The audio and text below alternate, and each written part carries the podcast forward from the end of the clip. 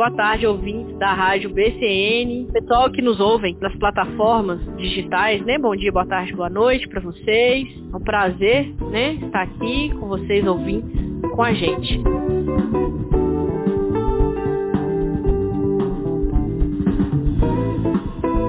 Hoje a gente está aqui representando o Coletivo Odara. É, a gente vai falar um pouquinho de como que surgiu o Coletivo Odara. É, a gente vai fazer um papo mais diversificado, um papo relacionado à diversidade sexual, diversidade de gênero, para tentar conversar um pouco sobre essas questões mais atuais, que as, muitas vezes está na mídia, mas as pessoas ainda não conseguem entender a sigla, né? Então a gente vai conversar um pouquinho sobre isso, bem informal, bem tranquilo, um papo bem descontraído. Hoje comigo eu tenho duas pessoas muito bacanas, mas deixa eu me apresentar primeiro, né, gente? Meu nome é Natália Dias, é, eu sou estudante do IFE, faço licenciatura em Ciências Biológicas, estou terminando o curso, e sou estudante também da UFSJ, faço mestrado em Geografia, estou terminando também. E aí a gente está com esse projeto, né, desde 2018, a gente vai falar um pouquinho mais para frente, é, com o coletivo Odara. Então tem duas pessoas maravilhosas aqui comigo hoje, é, amigos próximos que foi, foram fundamentais aí na criação do coletivo Odara. Olá pessoal, boa tarde, eu sou o Alex, Sou formado em biologia também pelo Instituto Federal, né, pelo IFE, e o meu trabalho de conclusão de curso discutia exatamente essa temática também. Procurei abordar dentro da, da temática da educação, essa abordagem da educação sexual dentro da, da, escola, dentro das salas de aula, discutindo questões sobre diversidade sexual de gênero, questão de tratamento de ISTs com adolescentes, né? E atualmente eu sou aluno do programa de mestrado da Universidade Federal de Ouro Preto, da UFOP, e sigo nessa temática também, discutindo sobre diversidade sexual, diversidade de gênero, questão de educação sexual dentro das escolas com os alunos. Olá, pessoal, tudo bem? Meu nome é Ana Luísa. Eu também sou formada em licenciatura né, em Ciências Biológicas pelo Instituto Federal. Atualmente eu faço licenciatura em Química também lá no Instituto Federal. Eu atualmente estou trabalhando na rede estadual de ensino com os alunos e sempre nas minhas aulas, sempre que posso, trabalho com esses temas porque eu acho super importante. É, então agora que a gente já nos apresentou, né, já deu para entender que a gente é bem da área de ensino, né, gente? E a gente a gente foi, né? A gente veio dessa área de ensino e a gente percebe alguns problemas aí relacionados a, a essa temática. Mas vamos, vamos explicar um pouquinho para o pessoal de casa como que surgiu o coletivo Odara? Você quer começar a falar, Alex? Então, basicamente quando eu quando eu resolvi fazer o meu trabalho de conclusão sobre essa temática, né, eu enfrentei um pouco de resistência do, do meio acadêmico sobre essa, essa questão porque realmente é uma questão um pouco polêmica de ser trabalhada, principalmente quando envolve a questão da educação, a questão do ensino básico, das escolas né, de ensino básico. E daí eu senti que teria essa necessidade e senti um pouco de, de, de, de necessidade de, de trabalhar essa temática. E foi quando eu conversei com a Natália e a gente resolveu fundar o, o coletivo partindo do meu trabalho e de uma vivência que a Natália teve e que foi o que culminou na, na, na, na, fundação do coletivo mesmo. É, o que aconteceu foi o seguinte, gente. É, o ponto-chave, de fato, foi o TCC do Alex.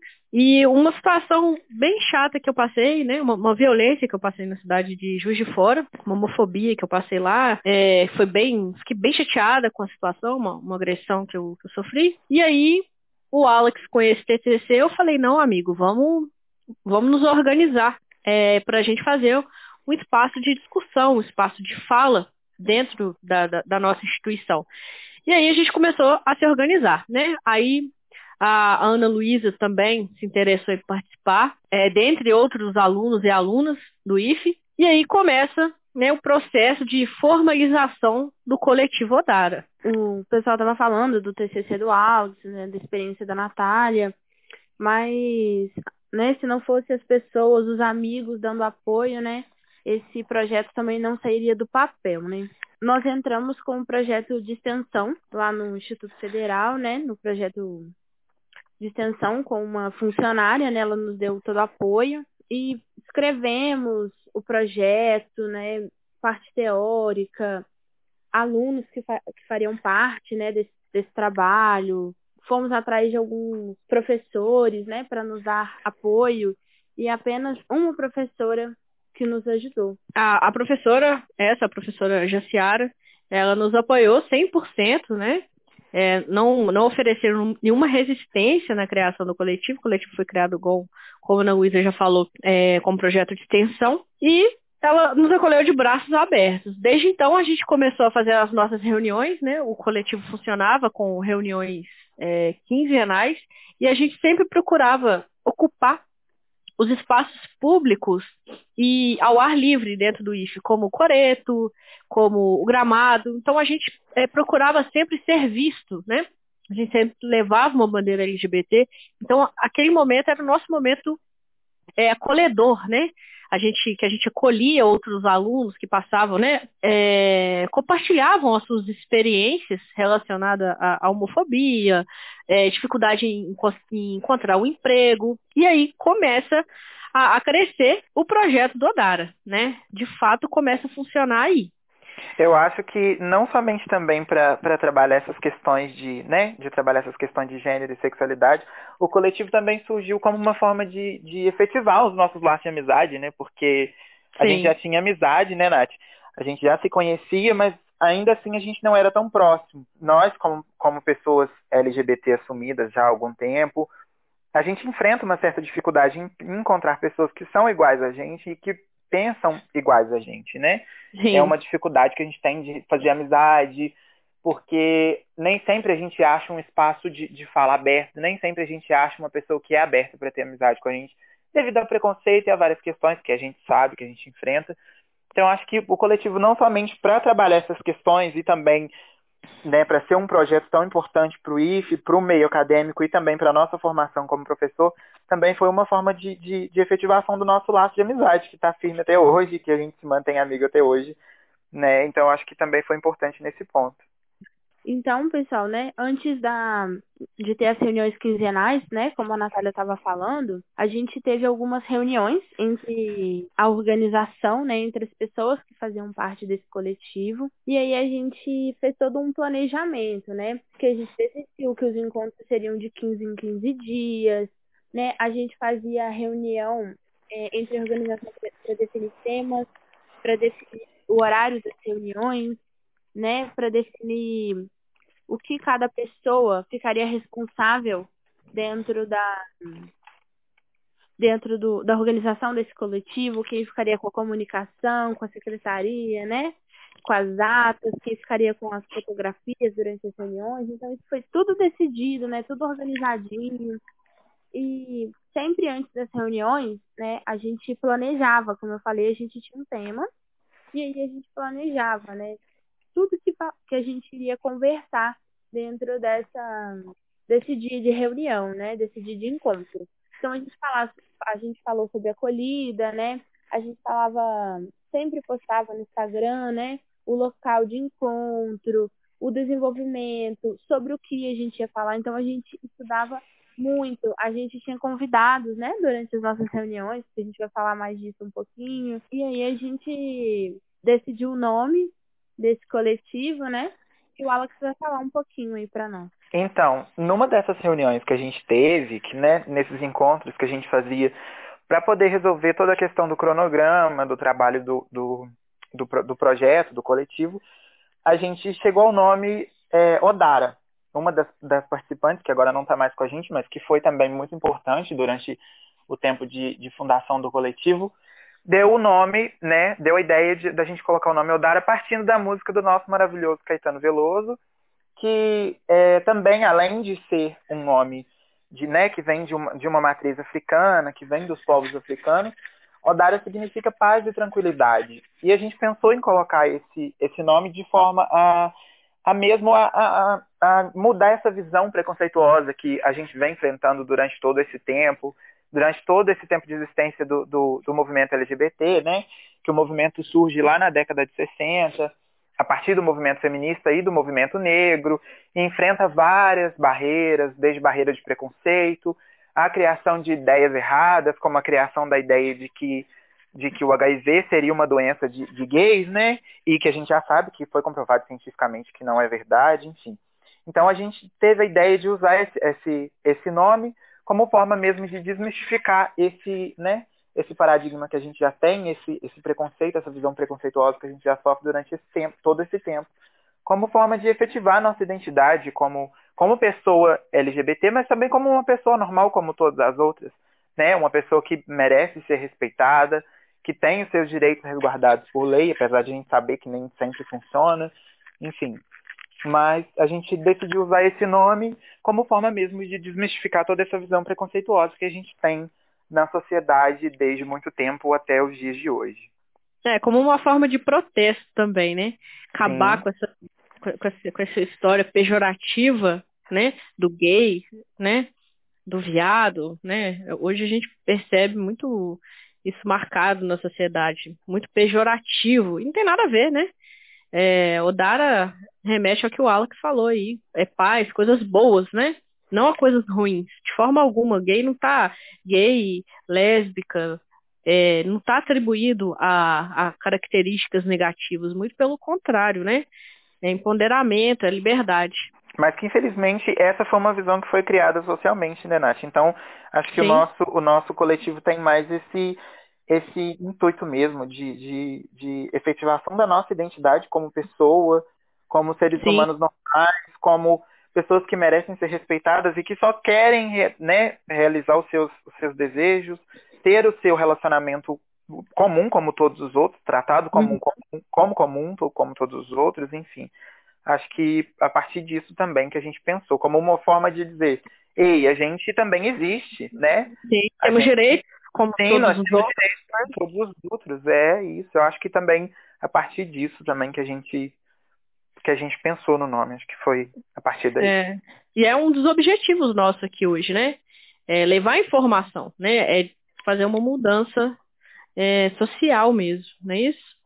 Sim, eu acho que, na verdade, é, a informação, a gente entende que a informação possui barreiras, né? Por exemplo, eu não posso exigir que pessoas que vivem, que viveram, né, que nasceram há, sei lá, 10, 20 gerações antes da minha, tenham pensamentos iguais aos meus. A gente sabe uhum. que, que a gente é mutável, que tudo muda o tempo todo, a gente entende isso, mas também não é, a gente não pode aceitar mais, tipo, certos tipos de exclusões. É, a uhum. gente não pode aceitar mais que, que a gente não tenha direito a certos, a acesso a certos tipos de, de, de vivências na sociedade, não tenha direito a certos tipos de trabalho, a certos espaços de fala, a, alcançar certos, certos é, espaços de vida e de vivência que era uma realidade dos grupos LGBT há um tempo atrás. Né? A gente entende, por exemplo, como o movimento feminista, como as mulheres galgaram o lugar que elas vivem hoje, por exemplo, de, de ter o direito ao voto, de ter o direito à liberdade sexual, a gente também quer a nossa liberdade. E desmistificar essa visão de que a gente está para destruir família tradicional, e não é nada disso. Não, a gente quer ter as nossas famílias também, a gente tem as nossas famílias, nós temos pais, nós temos mães, nós, né, nós somos família, nós somos afetivos, queremos ter os nossos relacionamentos, os nossos filhos e criar a nossa vivência normalizada como todas as outras. Eu acho que o ponto principal do coletivo e de todo o movimento LGBT parte daí. Sim, sem dúvidas, sem dúvida. E vai relembrar também, na verdade, vai ressaltar que nada do que a gente fala, né, a, gente está trazendo informação, né? A gente não está vitimizando nada e nem queremos privilégio de maneira nenhuma, né? Sim, a gente sim. quer igualdade e a gente quer, o intuito aqui hoje, né, é levar informação. Dentro, né, dessa escolha desse nome lindo que a gente tem, que esse coletivo maravilhoso, a gente tem o nosso lema, né, que todos são bem-vindos, né? Todos são, são bem-vindos, né, dentro desse coletivo, independente do, da sua sexualidade, do seu gênero, né, de como ele se identifica né, o, o coletivo Odara, ele tá aí para isso, né, para acolher, para ser um lugar onde as pessoas possam se expressar, falar o que sentem, né, a, os seus desejos, as suas vontades, ter alguém, o coletivo Odara, a gente acolhe, sabe? A gente quer ter todas as pessoas perto de nós e a gente quer fazer o bem. Então, né, o nosso lema traz muito isso, né, gente? É, e quando a gente começou a, coletivo, as pessoas às vezes, às vezes, perguntavam, ah, mas é só LGBT que pode participar? E a resposta é não, né? Porque hoje a nossa sigla, a sigla hoje é bem grande, bem extensa, a gente vai ter um episódio para conversar sobre a sigla, ela abrange pessoas héteros, né? Não, não, não importa, é, a gente acolhe pessoas, é um grupo de pessoas, né? O em comum é as nossas vivências, né? As nossas experiências em comum. Mas são, são é um grupo de pessoas, né? A nossa, a nossa orientadora, né? Nossa, na verdade, ex-orientadora, a professora Jaciara, que ajudou a gente a alavancar o projeto, como a gente já falou, é, não, não, não, não faz parte, né, de fato, do movimento LGBT, mas ela é, é, né, é um antigo simpatizante, né? Hoje a gente tem na sigla como é o AD aliado. É, eu queria falar outra coisa também. É, hoje a gente tem uma aliada nova, né, uma apoiadora nova, a professora Marli. Hoje ela que tem maravilhosa. Hoje ela que tem nos apoiado. É, recentemente, né, agora com a pandemia, a gente não não está podendo falar, fazer as nossas reuniões, que a gente vai, vai começar a falar sobre as reuniões. E a como que foi essa atuação do coletivo, que como foi um projeto de extensão, se iniciou dentro do IFE, mas atingiu uma magnitude municipal, né, intra, né, intermunicipal também, chegou em outros municípios, a gente vai falar um pouquinho disso, mas antes disso eu não posso deixar de falar da professora Marli, né? É, ele foi criado em 2018 e ano passado, é, né, em 2020, começa a pandemia e a gente ficou impossibilitado de fazer as reuniões presenciais e a gente preferiu nos organizar novamente, né? A gente começou a estudar, né? O Alex é um, um grande estudioso dessa área e ano passado a gente publicou um artigo voltado para a experiência do coletivo Cara, né? Numa revista lá de Atibaia. E esse ano a gente publicou também um resumo no Congresso Brasileiro de Extensão Universitária, lá FMG, e a gente né, se reinventou. Então, a gente teve uma evolução, a gente se reinventou e reorganizou como coletivo na sociedade. Lembrando também, Natália, que a gente continua trabalhando com as publicações no Instagram do coletivo. Né? Para quem não conhece, pode procurar a gente. Quem não conhece o nosso, o nosso Instagram pode procurar lá pelo Coletivo Odara. A gente continua publicando informações atualizadas sobre todos os acontecimentos que permeiam o meio LGBT e o meio né, de vivência da, da humanidade no geral. E a gente continua trabalhando com essas publicações, disponibilizando tudo gratuitamente no nosso, no nosso Instagram, Instagram. Então é importante citar também. É coletivo underline Odara. Arroba coletivo underline Odara. Então Isso. segue a gente lá. A gente traz é, muitas vezes informações da cidade com relação a exame, né? Fazer os exames em dia, porque muitas vezes a comunidade LGBT, né, como outras comunidades, não fazem exame né, periodicamente. Então, aqui é saúde também, né? Sim, sim. Então, pessoal, é, voltando a falar um pouquinho, né, sobre as nossas reuniões, é, os nossos encontros, né?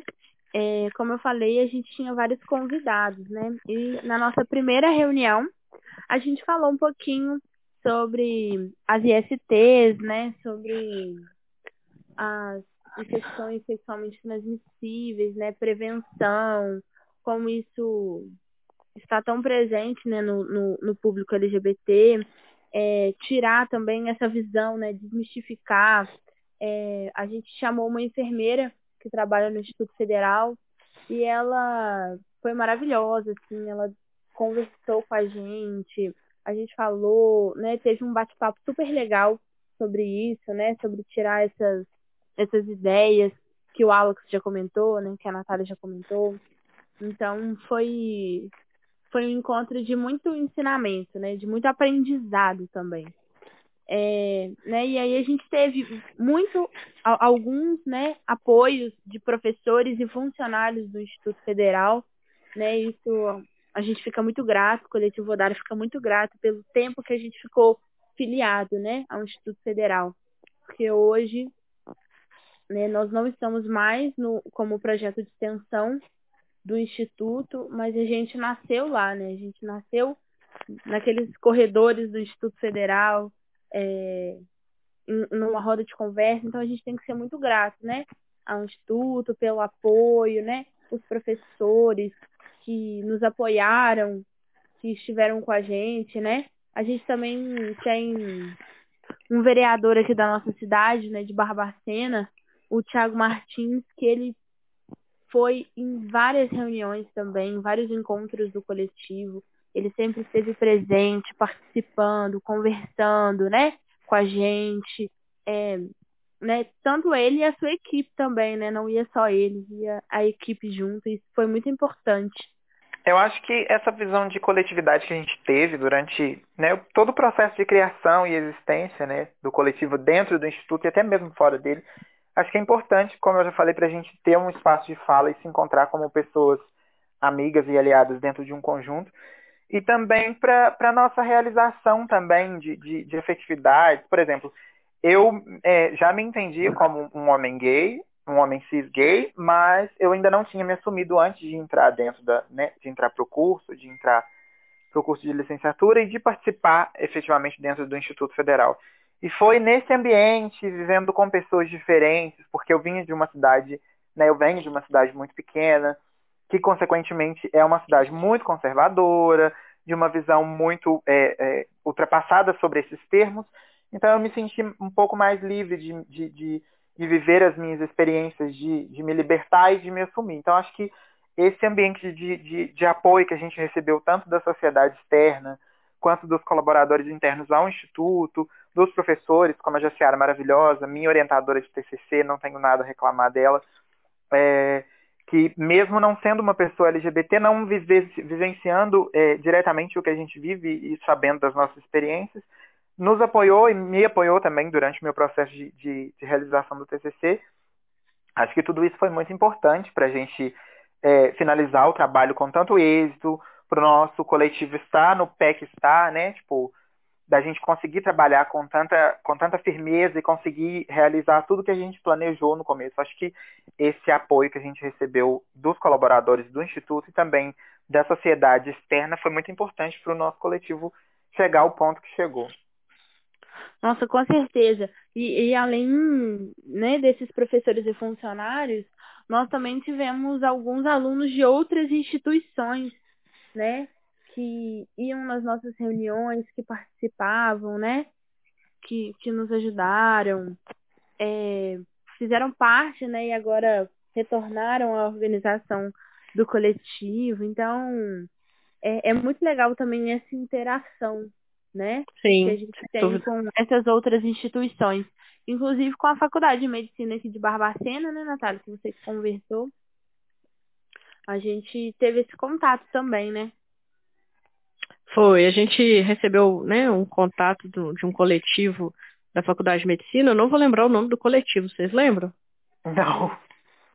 Eu não vou lembrar o nome do coletivo. E a gente chegou a conversar. É, eles fizeram algumas, algumas vivências, né? Algumas palestras lá.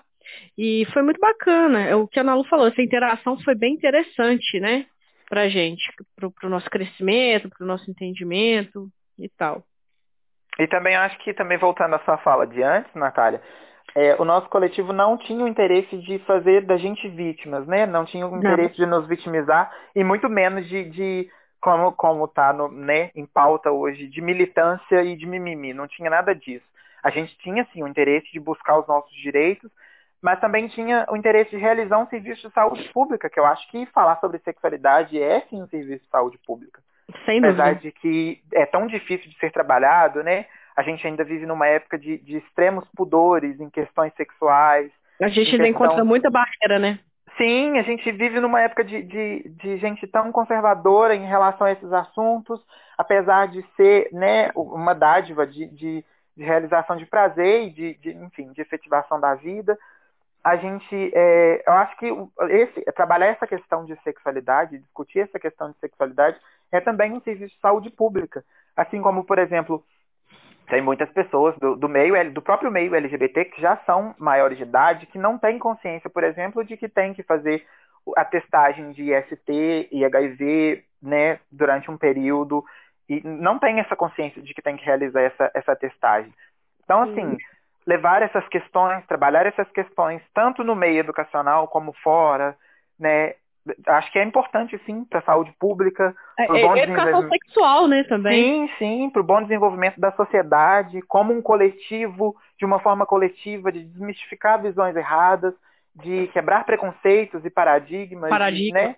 sim, de enfrentar certas barreiras que a gente tem hoje em dia. Então, acho assim que para além de tudo isso, o coletivo também serviu, serviu e serve, né, como um serviço de saúde pública, porque a nossa intenção era exatamente essa: ter um espaço de acolher os nossos e é todos aqueles que eram nossos aliados, que entendiam e queriam saber sobre as nossas vivências, mas também de levar esse serviço de saúde pública, de dizer é, as pessoas LGBT precisam se testar, mas as pessoas é, é, hétero também precisam, né? Sim. Enfim, eu acho que também serviu nesse ponto.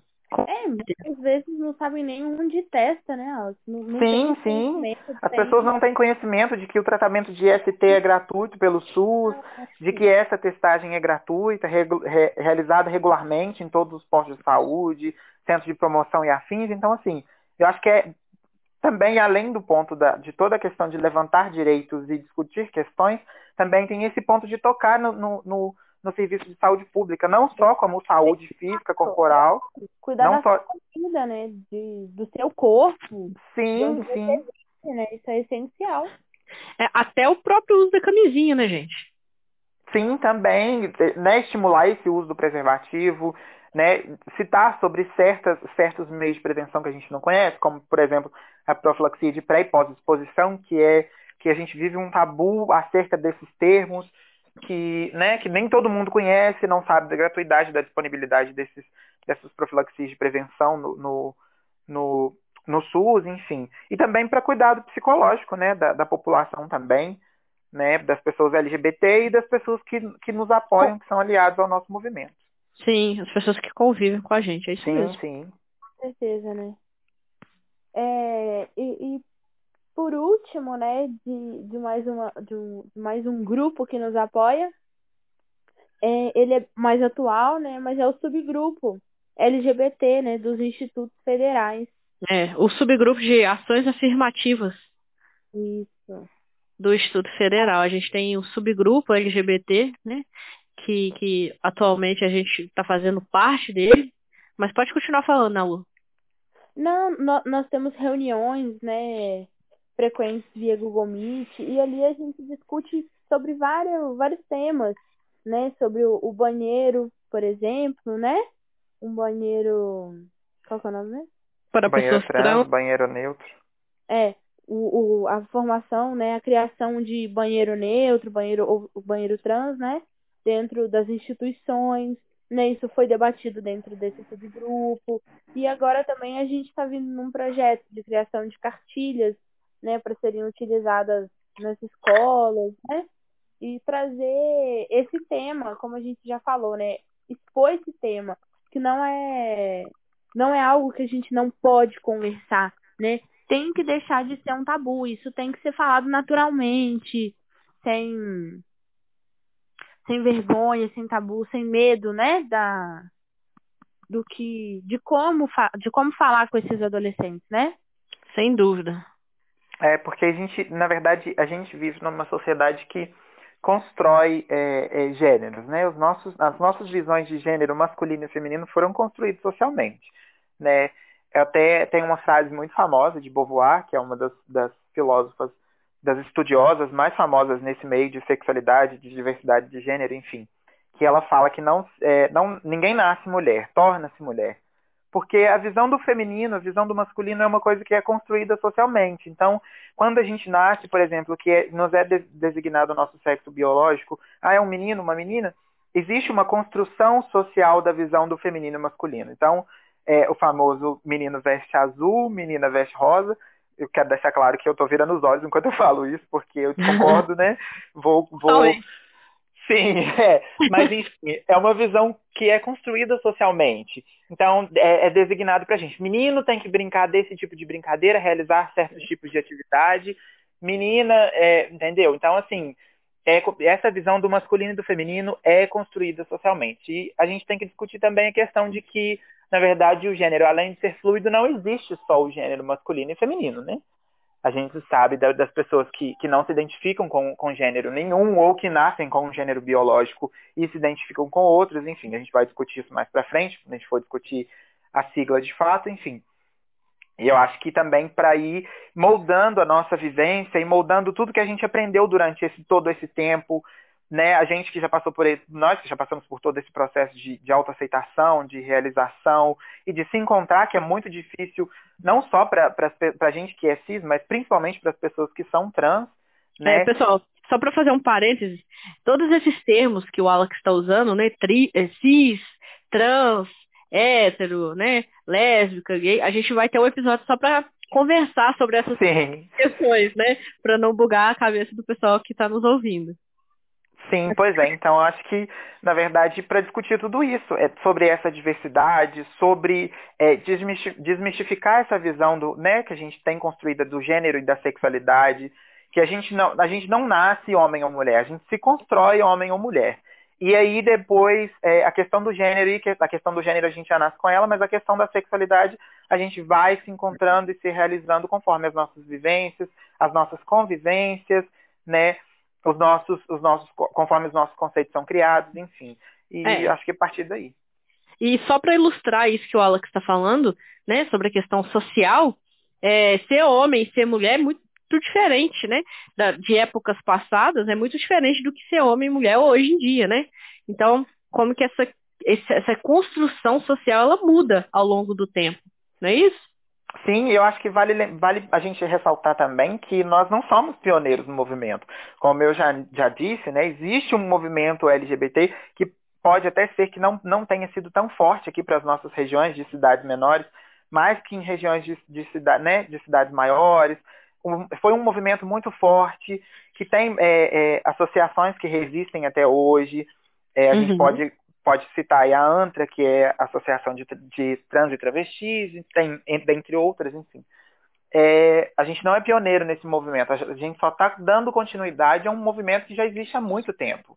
Sim. É um movimento que vem persistindo e, né, e desmistificando certas visões e, e refutando certas, certas é, certas opiniões e certas, certas coisas que foram criadas a, que permeiam o nosso meio. Então, assim, a gente não é pioneiro desse movimento.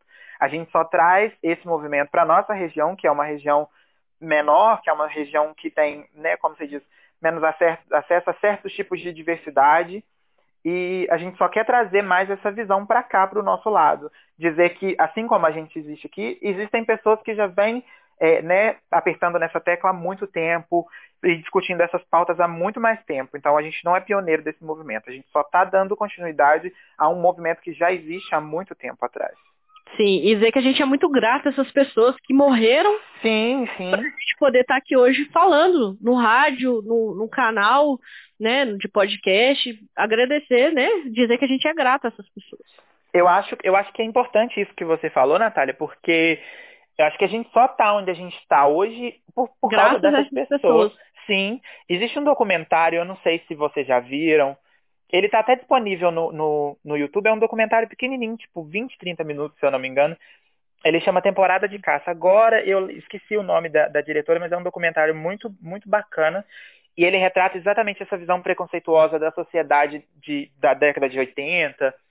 Né, é, que, é um documentário do Brasil?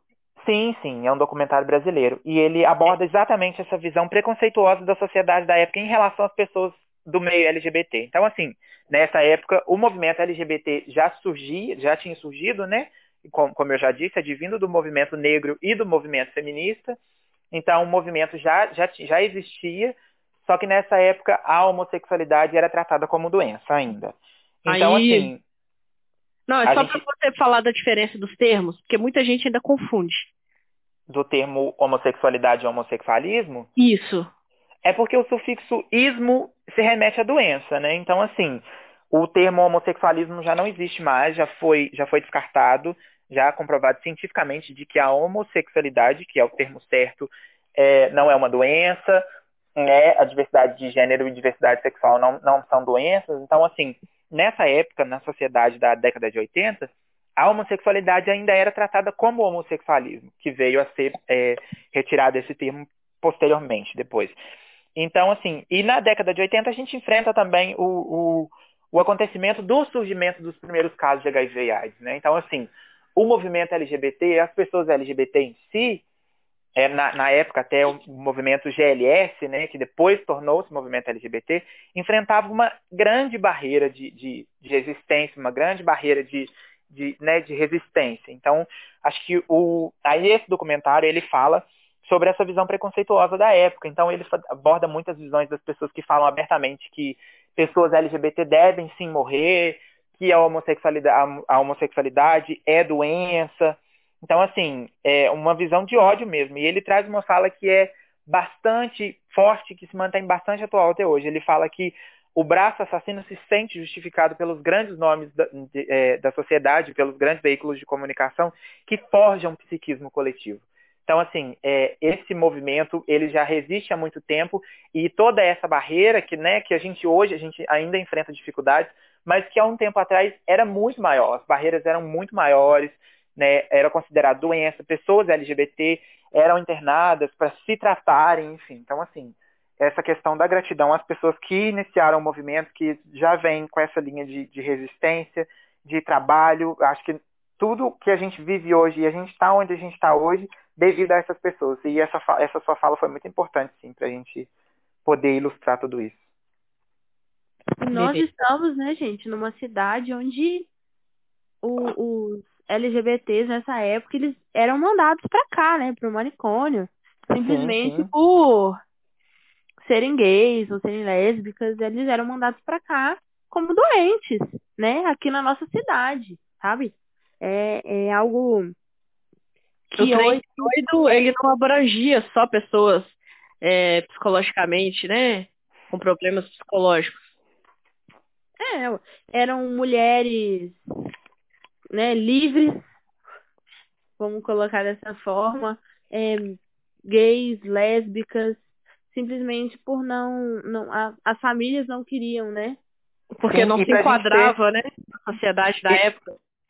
E para a gente ter uma, uma noção de como que essa visão preconceituosa é construída, né, socialmente e é passada de geração para geração, as próprias famílias levavam as pessoas até esses lugares para serem internadas, tipo, para se tratarem de uma coisa que não era doença, de uma coisa que não era nada normal, né? Então, assim, a família podia até amar a pessoa e ter, sim, um, um, sentimento pela pessoa, mas como existia uma visão social que já tinha sido construída com o tempo e com a passagem de valores, enfim, é, a, a, própria família vi, se vira contra a pessoa, é. né? É, é então, assim, preferível assim, manter a imagem da família, né? Exatamente. Então a própria família se vira contra a própria pessoa LGBT. Então se a gente está hoje, a gente pode conversar abertamente com os nossos pais, não todos, né? A gente sabe que tem muita gente que ainda enfrenta resistência a esse tipo de questão. Enfim, é, para a gente poder viver os nossos relacionamentos e, e, com um pouco mais de liberdade, né? Porque em, relação a essas pessoas da década de 80, a gente vive muito livre, apesar de a gente enfrentar muita barreira e muita dificuldade hoje em dia é, para a gente chegar ao ponto que a gente chegou hoje, vieram muitas pessoas atrás da gente. Então, assim, eles sofreram muito e resistiram muito. Então, a nossa gratidão é eterna a essas pessoas que vieram antes de nós e que resistiram e fizeram um movimento, né, prosseguir, resistir e chegar ao ponto que chegou hoje em dia. Com certeza. Gratidão. Gratidão. Pessoal, continuando o nosso papo, eu vou falar de outras experiências que o coletivo vivenciou, né? Não sei se vocês lembram, gente. É, algumas vezes a gente recebeu mensagens no Instagram do Odara pedindo ajuda, né? Pessoas pedindo ajuda que contaram para os seus pais, né? Sobre a sua sexualidade e sofreram é, homofobia dentro das próprias casas. Vocês lembram Sim. disso? Mensagens e questões que a gente recebe até hoje, né, Natália? Sim, até hoje. Uma, é... uma adolescente queria fugir de casa. É, uma adolescente queria fugir de casa, um, um, um garoto numa escola estadual estava também reclamando que estava sofrendo. De Carandaí, né? Foi, que estava sofrendo homofobia. E aí a gente começou a perceber essas situações no, no Instagram. E aí a gente foi convidado por algumas escolas para a gente ir fazer alguns relatos, né? Dar algumas palestras. E a gente teve em algumas escolas Racena e escolas também em outros municípios, como é, em Antônio Carlos, não é isso, não, Luiz? Sim. E em Curral Novo também. Isso, um distrito de Antônio Carlos, né? Inclusive, teve até escolas, né, que a gente não pôde ir, porque a diretora não autorizou, né? Sim. Então, Acho foi... que nem, nem, nem convém falar o nome da escola, né? Mas a gente foi meio repreendido antes da gente entrar na escola. O que acontece muito também, né? Porque, assim, eu, como, como já tenho uma, uma, uma certa experiência de, de leitura e pesquisa e estudo nessa área sobre a questão da sexualidade de gênero com a educação, com o ensino básico, sei muito bem como que funciona. Eu acho que isso é um déficit nos programas de formação de professor. Porque, por exemplo, eu falo particularmente como minha experiência. Acredito que vocês, como professoras, né, Ana Luísa já formada e, Ana Lu... e a Natália em formação, acho que vocês também devem concordar comigo. Acho que a gente não é preparado para trabalhar essa questão. Uhum. Por exemplo, é, a gente, como professor de ciências e biologia, acho que deveria ser uma questão trabalhada em todo o âmbito educacional, em todo o âmbito escolar, né, com todos os professores, mas a gente, como professor de biologia, de ciências e biologia, e por a gente trabalhar questões de, de, de mudanças corporais, enfim, e até mesmo da, da né, da, da, questão do, da, da sexualidade, da, da procriação humana, enfim, a gente deveria sim ser é, instruído para trabalhar essa questão. Quando uhum. eu quando eu iniciei o meu, o meu trabalho, né, o meu trabalho de conclusão, eu ainda estava como residente em uma das escolas aí de Barbacena, e a professora, que era a coordenadora, a orientadora, no caso, ela falou que não tinha recebido instrução para trabalhar essa questão. Tudo bem, vamos entender que é uma professora que, que se formou há mais tempo, né, que já tem um tempo consolidado de carreira. Então, assim, há, vamos colocar, 10, 20 anos atrás, não se discutia realmente essas questões. Há 10, 15 anos atrás, essa questão de gênero e sexualidade recebia muito mais barreira e muito mais resistência do que recebe hoje em dia. Mas hoje em dia a gente também não, não recebe essa instrução. Por exemplo, essa inclusive, essa inclusive foi uma das questões que me fez estudar sobre essa questão no meu trabalho de no meu trabalho de conclusão. A gente até hoje não recebe essa instrução. Então, assim, eu acho que isso é um déficit da, da, da escola, né? Do meio escolar, do meio acadêmico no geral. Porque a gente não recebe instrução para trabalhar essa temática a gente não é instruído que essa temática é importante, mesmo a gente trabalhando questão de infecção sexualmente transmissível e questão de, de, de mudança corporal, por exemplo. Né? A gente não recebe instrução para trabalhar sexualidade e, e gênero na escola. Porque esse é um assunto que vai surgir. Né? Sim, sim. Seja ele Totalmente. dentro da sala de aula exposto para os 30, 40 alunos que estão ali, ou ele vai surgir numa conversa, um aluno chegando para você e né? Você me escuta, eu, eu tava. É, eu quero saber disso, é, tá acontecendo isso comigo, o que que é. Isso chega pra gente, né? Até porque adolescente tem muita dúvida, né, pessoal? Tipo, é, em questão de, de, de, mudança corporal, com o, o, né? A gente sabe, por exemplo, que a, a, o desenvolvimento psicossexual da criança ele se dá dividido por fases, né, como já foi falado por Freud. Então, assim, com todo esse desenvolvimento, a criança passa por várias fases, a fase do descobrimento do, né, da mãozinha, a fase da, da boca, e quando chega na fase do amadurecimento sexual, a criança tem uma dificuldade de lidar com essas questões, com a questão da mudança corporal, com a questão da, da, da da, do surgimento dos desejos da adolescência, do desejo da sexualidade, de se relacionar com outras pessoas. Então, assim, e que são questões também que não, geralmente não são tratadas em casa. Então, o adolescente leva tudo isso para dentro da escola e despeja tudo em cima do professor, porque é um ambiente onde ele acha um ambiente aberto discutir sobre isso. Porque as relações sociais, né? A construção sim, social. Sim, E se o professor discute sobre corpo humano, sobre, sobre, é, sobre, é, enfim, se o professor discute... Sim, derrubo, né? né? Sim. Se ele discute sobre essas questões, por que não tirar as dúvidas? Mesmo que não seja em sala de aula na frente dos coleguinhas, ele vai, em algum momento, ele vai procurar o professor para falar alguma dúvida. Como já me aconteceu, mesmo eu não sendo um professor atuante na, na, no ensino básico, já me aconteceu isso no, né, quando, eu, quando eu estava em atuação no, no ensino básico, na, nas escolas de ensino básico ele, eu acho que isso acontece com todo mundo também. Ele, em algum momento, ele vai procurar o professor para poder falar sobre isso. Então, eu acho que a gente deveria é, procurar saber o porquê que os, os programas de formação de professor não, não incitam essa, essa, esse, esse trabalho dessa temática dentro de sala de aula, porque a gente não recebe preparação para isso. Não. E fazendo um parênteses aqui, até para trabalhar com a educação inclusiva, né? É, eu acho que isso é, vem de um, já um déficit antigo, porque a gente entende que muitas, muitos professores já formados, não querendo fazer uma crítica, mas a gente acaba por perpetuar um método de ensino que já vem sendo utilizado há muito tempo. Então, assim, aquilo que não é discutido dentro do, da minha formação como um profissional docente, eu também não amplio os meus campos de visão para aprender mais sobre, para poder descobrir mais sobre, e eu simplesmente me isento daquela discussão. O que não é saudável nem para um, uma, uma vivência de aluno e professor, e nem para uma vivência de construção social, de um grupo social, de uma coletividade.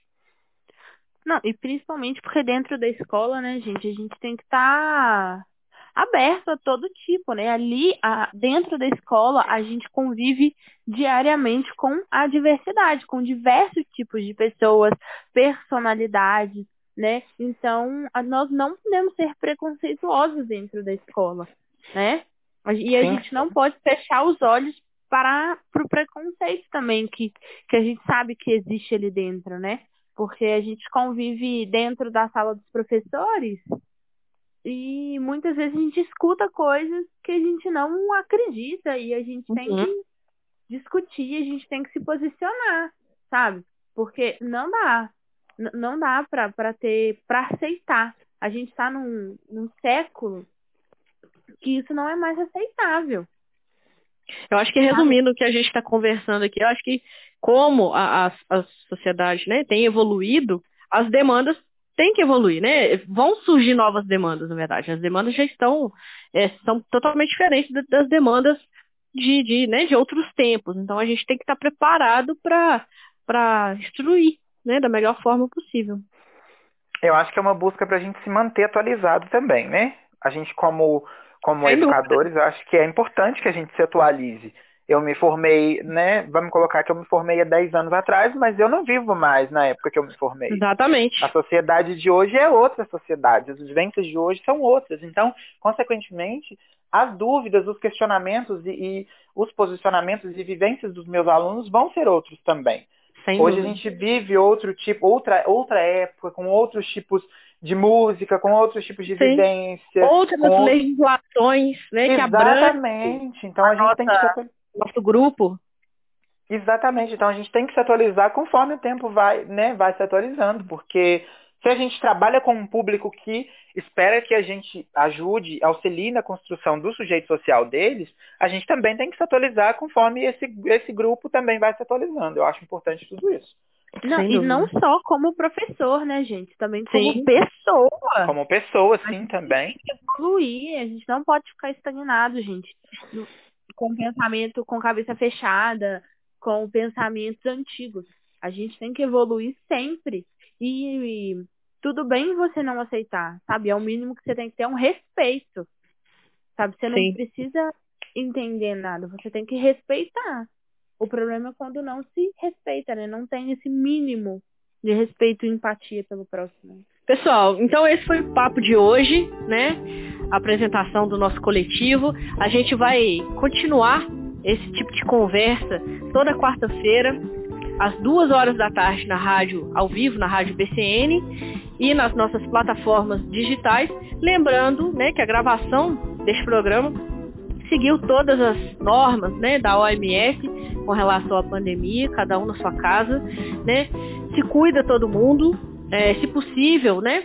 Fique em casa, higienize as mãos corretamente, use a máscara corretamente. Se puder, uma máscara mais eficiente, né? E é isso, eu gostaria de agradecer a presença aí do Alex, da Ana Luísa. Isso aí, pessoal. A gente agradece por esse espaço de fala, por a gente poder discutir essa questão com vocês, né? Trazer, abordar essa, essa questão para vocês. A gente espera que vocês gostem e que achem importante também essa discussão e que continuem com a gente, nos ouvindo, é, é, para a gente continuar né, no processo de construção, porque a gente também está num processo de aprendizagem diária, então assim, é, a gente espera que a gente possa de alguma forma trazer algum, algum tipo de informação nova a vocês, para que a gente possa se, se cuidar, cuidar da gente, cuidar dos, dos nossos e se apoiar em tudo isso, infelizmente, nessa época que a gente vive, com essa doença e com todas as outras experiências negativas que a gente tem no meio social. Então a gente espera que a gente possa se cuidar e cuidar dos nossos, né? Eu também quero agradecer a todos né, que estão ouvindo e se protejam e compartilhem né, esse conteúdo maravilhoso aqui. Pra gente Sigam crescer no nosso Instagram. no Instagram e compartilhem. Espero que tenha sido um momento de muito aprendizado. Até a próxima. Pessoal, então muito obrigada, agradecer a Rádio PCN. Um abraço a todos e a todas e até a próxima. Tchau, tchau.